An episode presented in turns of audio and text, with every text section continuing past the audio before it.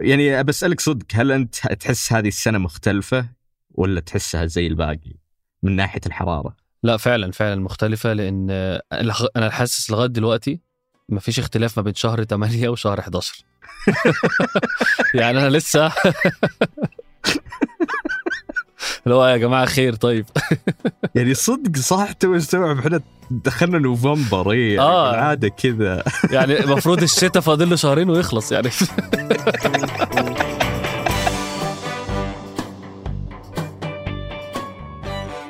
هذا بودكاست الفجر من ثمانية. بودكاست فجر كل يوم نسرد لكم فيه سياق الأخبار اللي تهمكم. معكم أنا مازن العتيبي. وأنا شهاب سمير.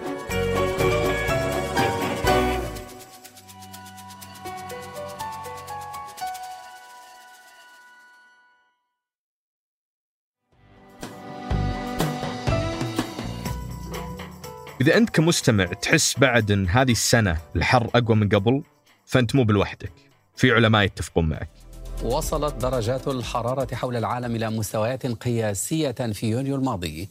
ارتفاع يعد مؤشرا مهما جديدا على اضطراب المناخ مع فبحسب بيانات مرصد كوبرنيكوس التابع للاتحاد الأوروبي قال العلماء أن العام الحالي 2023 في طريقه ليكون الأكثر ارتفاعا في درجات الحرارة من 125 ألف سنة.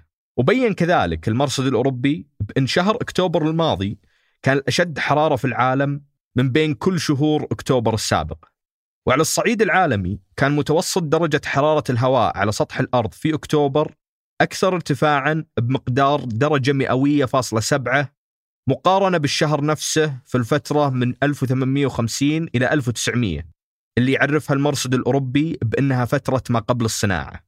هذا الارتفاع يخلي العلماء شبه يتأكدون من أن 2023 بتكون السنة الأكثر حرارة في سجلهم بعد ما كان هذا اللقب من نصيب سنة 2016 وهذه السنة شهدت عدة ظواهر طبيعية مثل الفيضانات اللي أودت بحياة آلاف الأشخاص في ليبيا وموجات الحر الشديدة في أمريكا الجنوبية وأسوأ موسم من حرائق الغابات شافتة كندا على الإطلاق. هذه الظواهر الطبيعية دفعت الأمين العام للأمم المتحدة أنطونيو غوتريتش أنه يقول أن البشرية انتقلت من مرحلة الاحتباس الحراري لتدخل مرحلة الغليان العالمي. وبحسب كلام العلماء يحدث ارتفاع درجات الحرارة لسببين.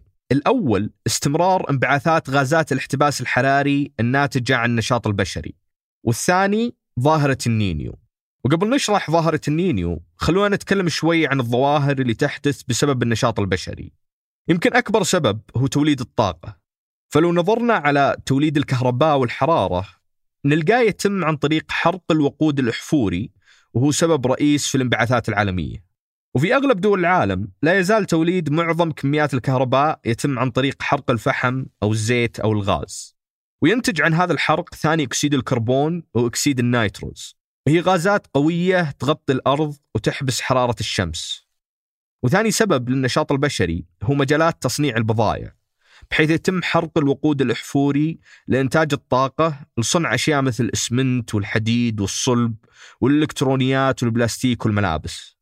وثالث سبب بفعل الإنسان كذلك هو قطع الغابات سواء كان قطعها لإنشاء مزارع أو مراعي أو لأسباب ثانية.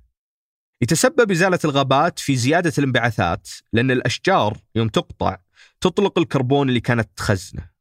وبحسب الأمم المتحدة يتم تدمير ما يقارب 12 مليون هكتار من الغابات كل سنة.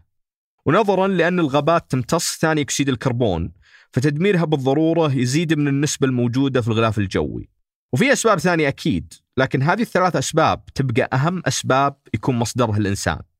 لكن وش تعني ظاهرة النينيو؟ وكيف تصير؟ ليش العلماء يحذرون منها؟ وش الدور اللي تلعبه في التسبب بالأمراض؟ ظاهرة النينيو سلسلة من أحداث الاحترار والتبريد اللي تحدث على طول خط الاستواء في المحيط الهادي. تحدث يوم يكون في انخفاض في كمية المياه الباردة اللي ترتفع لسطح البحر قريب من أمريكا الجنوبية. هذا يؤدي إلى زيادة درجات حرارة سطح البحر عبر المحيط الهادي واللي يؤدي بعد كذا إلى ارتفاع درجة حرارة الغلاف الجوي فوقه.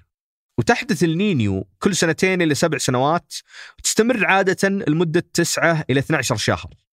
لكنها ممكن تدوم لعدة سنوات في كل مرة تصير.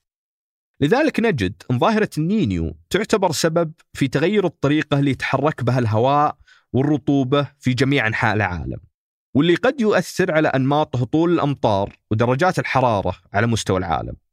وبحسب المنظمة العالمية للأرصاد الجوية يوم صارت ظاهرة النينيو قبل سبع سنوات ساهمت في الجفاف وانعدام الأمن الغذائي اللي أثر على عشرات الملايين من الناس في جنوب وشرق أفريقيا. وبحسب تقرير نشر على موقع الاتحاد الدولي لجمعيات الصليب الأحمر والهلال الأحمر يتوقع أنه في الإكوادور والبيرو ممكن يزداد تفشي حمى الضنك اللي انتشرت بعد الفيضانات في وقت سابق من هذه السنة. ممكن يزداد تفشيها بشكل ضخم بسبب أمطار النينيو المتوقعة في أوائل عام 2024 في كازاخستان يقلي هذا الشاب بيضة على أشعة الشمس.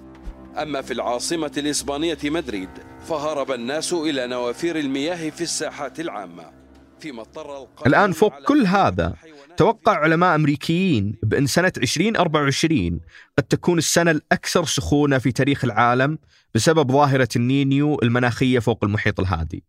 لذلك لو ننظر إلى ظواهر مثل حرائق الغابات والجفاف والتصحر وانحسار المساحات الخضراء والمسطحات المائية وذوبان متسارع الجليد القطبين الجنوبي والشمالي وارتفاع في منسوب البحار فمن الواضح أن عواقب الاحتباس الحراري في طريقها إلى التفاقم.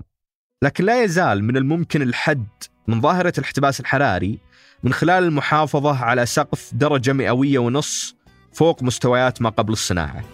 وهو الشيء اللي تدعو له اتفاقية باريس المناخ اللي كانت في 2015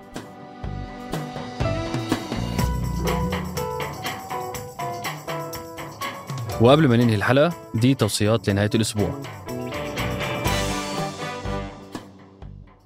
بودكاست جادي كل يوم أربعة. بيقدم فيه آل جابر وهادي تحليلات مبسطة للأسئلة المحيرة والظواهر الغريبة من أبعادها الاقتصادية والاجتماعية. ولمحبين أدب الخيال في رواية معدن السماء وحكم العشيرة للروائي محمد بن عمار زلوخ. وبتتكلم عن انتظار أهل القرية بعد ما تعلقت آمالهم على قافلة الصيف اللي بتعوضهم عن خسائرهم. بعد ما مر عليهم عام أكل ما ادخر الناس لأنفسهم ومما منع القوافل على القدوم إليهم. كيف تتخذ القرار المناسب؟ وإيه هو السؤال اللي بيساعدنا قبل أي قرار بنتخذه؟ وإزاي بنختبر قرارنا قبل ما نقع في المصيدة؟ كل دي أسئلة إجابتها في حلقة كيف ننجو من ورطة القرارات من بودكاست آدم مع الدكتور محمد الحاجي.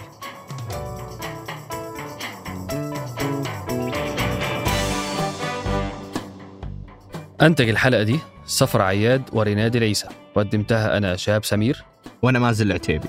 وراجعها مشاري الحمود وحررها محمود أبو ندى. نشوفكم فجر الأحد.